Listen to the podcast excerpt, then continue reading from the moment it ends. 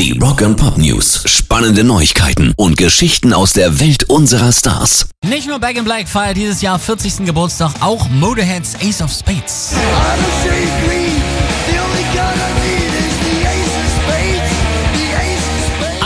Am 30. Oktober wird deshalb das Deluxe Sammler Box Set und die spezielle 40th Anniversary Edition Ace of Spades veröffentlicht.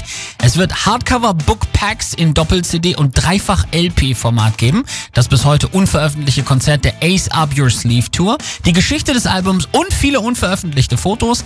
Das Album kommt als ultimatives Fan-Sammler-Box-Set und beinhaltet außerdem noch eine Menge Schmankerl aus der Ära plus 42 unveröffentlichte Live-Songs. Also ein echtes Must-Have für jeden Fan von höher, schneller und vor allem lauter. Rock and Pop News. Dave Grohl giftet gegen Donald Trump. Disgusting. Und zwar vor allem gegen seinen Plan, die Schulen trotz wahnsinns steigender Corona-Zahlen wieder normal zu öffnen. Fernunterricht ist eine unpraktische und hoffentlich vorübergehende Lösung, sagt er.